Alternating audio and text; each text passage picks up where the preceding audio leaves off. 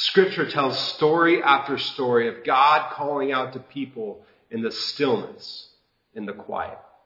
We spent a good part of last summer talking through disciplines that intentionally create space to slow down and to listen.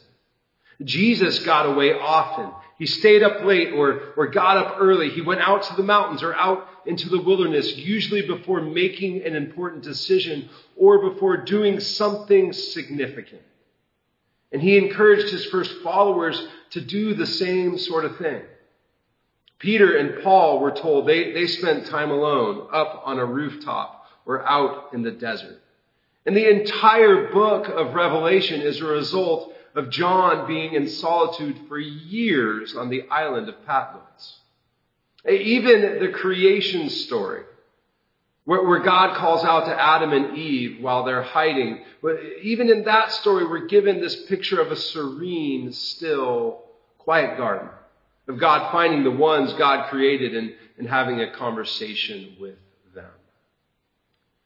The, the precedent is set through all kinds of examples and is time tested through, through different disciplines. If we want to hear God, to connect with our Creator and discern where God might be leading, we're supposed to get away, to slow down, to, to make space. But what happens when you can't find quiet?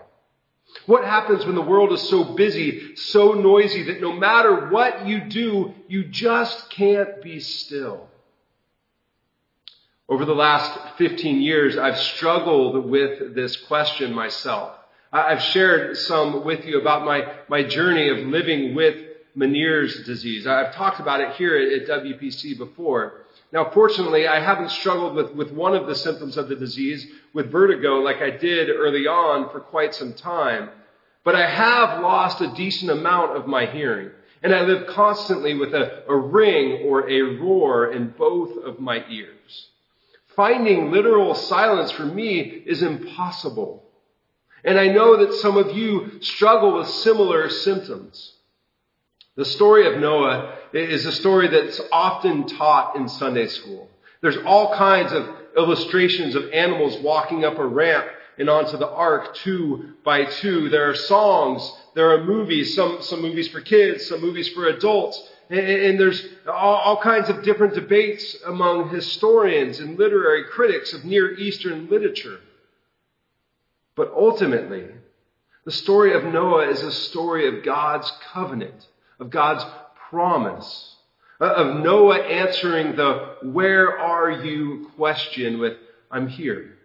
I'm willing and I'm ready to take a risk. In the heart of it all, we see a person who responds to God, to God's call in the midst of a, a noisy world. The sixth chapter of Genesis starts with a, a bleak picture. There's this confusing mix of sons of God, daughters of humans, and, and giants or fallen angels called Nephilim. It, it almost sounds like it's out of a C.S. Lewis tale or out of a, a J.K. Rowling book, J.K. Rowling book or even a, a Marvel Universe movie. And the literary debates around this part of the text, they revolve around it, it maybe being a myth or a metaphor or hyperbole or something like that. And regardless of where we land, the, world during this time, it looked different and it was chaotic. God's heart was troubled and there was a whole lot of evil. But we read that it got so bad that the, the Lord said, I will wipe from the face of the earth the human race I have created. And with them, the animals, the birds, and the creatures that move along the ground. For I regret that I have made them. But Noah found favor in the eyes of the Lord. It's as though God wanted to, to kind of hit reset and was looking for the right person, someone who could hear through the noise to, to hit that button. The author of, Hebrews puts it a little differently, and he writes, by faith, when warned about things not yet seen, in holy fear, Noah built an ark to save his family. By faith, he condemned the world and became an heir of the righteousness that is in keeping with faith. This is the word of the Lord. Thanks be to God. Between the place where, where Noah finds favor in, in, the Lord in Genesis 6, 8, and where, where God gives the sign of the covenant in, in Genesis 9, that, that rainbow, there is a lot that happens. Between those two places, we see evidence of, of Noah hearing through the noise. He, he's obedient over and over again while everyone around him doesn't appear to be listening. Now, sometimes the debates about the, flood story, they revolve around the, the reason behind why it had to happen in the first place. What was it that, that God grieved so much? What was it that broke God's heart? What exactly made the creator of the world want to destroy the creation? While it's a valid question to ask, I'm not sure we'll ever have a concrete answer for it. We know something was off. But if you read through the story from start to finish, you'll, you'll find that, that more time is spent describing why God saved Noah, why God chose Noah, why God sought Noah out, searched for him, than why he needed saving in the first place. Noah is the first person in, in all of Scripture referred to as a righteous person. And right away, we're given a description of what that means. Uh, it's someone who's blameless among others, blameless among their peers, and someone who walks faithfully with God. Another translation of this phrase would be that Noah was a just man, someone who was blameless and faithful in the face of all kinds of corruption. God commands Noah to begin building. And Noah's obedient. He's given the blueprints, 300 cubits long, 50 cubits wide, 30 cubits high, with three decks and plenty of room for all kinds of animals. Now imagine you were one of Noah's neighbors, and you see this giant boat ark thing beginning to take shape. You head over to his house and you say, hey, what are you building? The minute that Noah responds with, well, God told me to build a boat. You begin to look at him a little funny.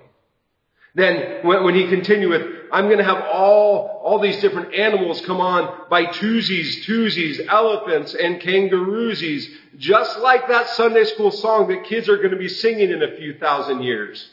The moment that he answered with that, you, you probably wish that you never asked the question in the first place. If you knew Noah, you'd ask around. Maybe ask some of his family members, is Noah okay? And if you didn't know Noah, I'm sure that you'd uh, go an extra mile to not know him. There would be all kinds of laughter in the community about him. Probably some unkind words shared. Even genuine concern. But then, then when the rain came, the tone would switch. The laughter would, would turn to cry, to pleas for help.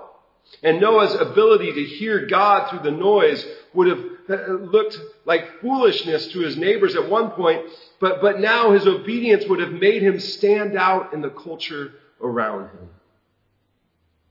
How does that look for us today? Is there anything about our faith that makes us stand out?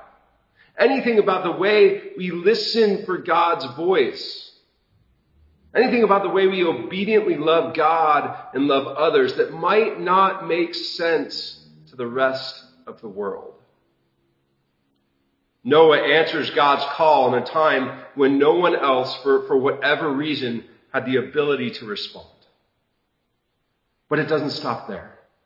God gives Noah the idea of the ark it even gives Noah the instructions. Noah follows through and he, he begins building as the rest of the world falls apart and continues in its corrupt ways. It's this beautiful picture of, of the creator working with the created to launch something new. Something new that would eventually bring new life to generations to come. And as the ark nears completion, God, he, God calls out to Noah again, pointing out that Noah is righteous, that Noah is just, and says that, hey, Noah, the, The rain's on its way. It'll be there in a week.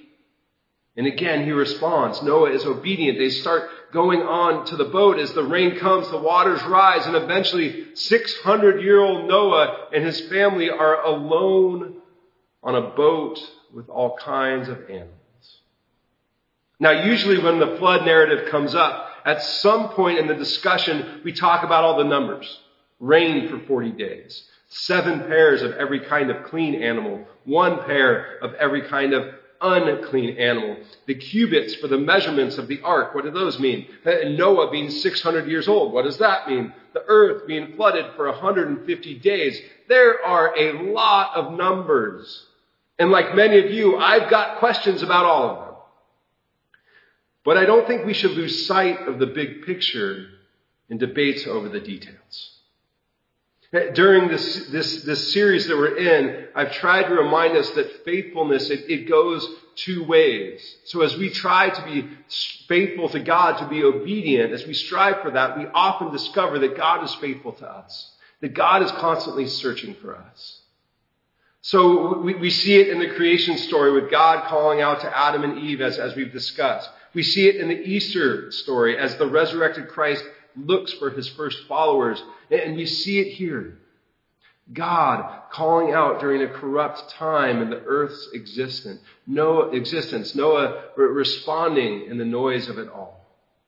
And then later, after a season that had to feel like it went on and on and on, we're told that God remembers Noah. That God remembers Noah. This story, it almost parallels the creation narrative. But instead of God walking through the garden and calling out, Where are you? God sends a wind or a spirit to comb over the flooded earth, searching, looking for Noah and his family and animals. Noah is obedient and God is faithful, but I bet there were moments when Noah and his family sat on that boat thinking they were forgotten. Not sure how much longer they could go, how much longer they would be cooped up with one another. I'm guessing there would have been a day or two where Noah walked out onto the deck of that, that boat and, and second guessed himself. Maybe even second guessed God's plan. I, I wonder if it was easier for him to hear God's voice in the noise of a busy world than it was to sit alone in seclusion on the ark, with nothing more than his thoughts and his doubts. Well, and his family and a few hundred animals. This last year has been difficult for so many of us. We haven't necessarily been stuck on a boat, but it's not a stretch at all to say that we have been stuck. And even as it looks like we're kind of coming out of the, the fog a bit, it's a season that's left us with questions and a, and a good amount of uncertainty about the future. When the flood finally subsides and God calls Noah and his family out of the ark, I have to imagine they had questions about what the future held for them as well. Noah, he builds an altar to, to give thanks, to, have a, a worship service. And God assures them that the earth would never be destroyed the same way again. And then they're set free to rebuild. The world wouldn't look the same, but God's faithfulness was. God's faithfulness is the same. It's what the sign of the covenant, the rainbow, is all about. It was a sign that pointed to God working to restore a broken relationship, a sign that points to God's continual search for humankind, a sign that points to new beginnings. So as we work to hear God's voice today, to respond obediently in a noisy world, and at times as we sit feeling stuck with the discomfort of our own thoughts, may we cling to the reminder that God is actively pursuing us.